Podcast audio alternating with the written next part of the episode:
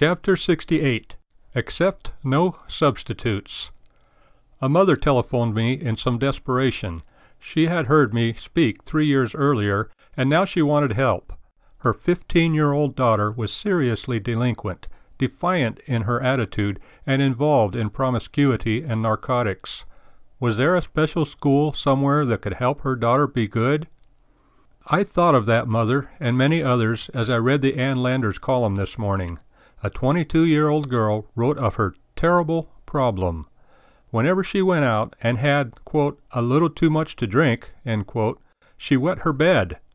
Now she faced marriage soon and was terrified at the thought of her fiance learning the truth.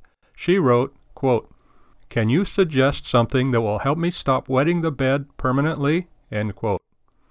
Ann Landers gave the obvious and sensible advice. Drinking obviously was not for her, so, quote, stop drinking permanently. Why did it not occur to the girl? Why did the mother of the 15 year old delinquent fail to think of some discipline in the family? The answer is an obvious one. People today expect a pill or some kind of psychiatric treatment or a medical gadget to solve all man's problems. Give them the obvious answer, discipline, a change of habits, or self control, and they are shocked and disappointed. They want things to be different automatically and mechanically.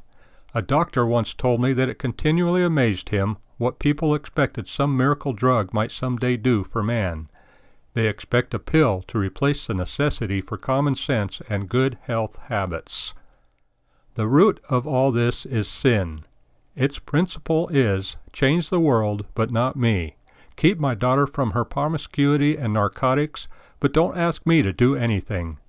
Keep me from wetting my bed, but don't ask me to stop drinking. Give me what I want, without asking me to do anything I may not want to do. Such a position is a halting between two opinions, and it marks much of our country. All too many people want the results of godliness and righteousness without the faith and obedience which it requires. They are very much like those whom Elijah spoke to. Quote, and Elijah came unto all the people, and said, How long halt ye between two opinions? If the Lord be God, follow him; but if Baal, then follow him. And the people answered him not a word. 1 Kings 18:21. Not surprisingly, they became a slave people. The mother who telephoned continues to be a slave to her delinquent daughter. The problems you and I face are more serious than the one faced by the bedwetting girl, but we are just as ridiculous and sinful if we expect them to go away without doing something. No politician will cure our problems, nor will any miracle law replace the need for faith and obedience. We had better act, or we will face worse troubles than a wet bed.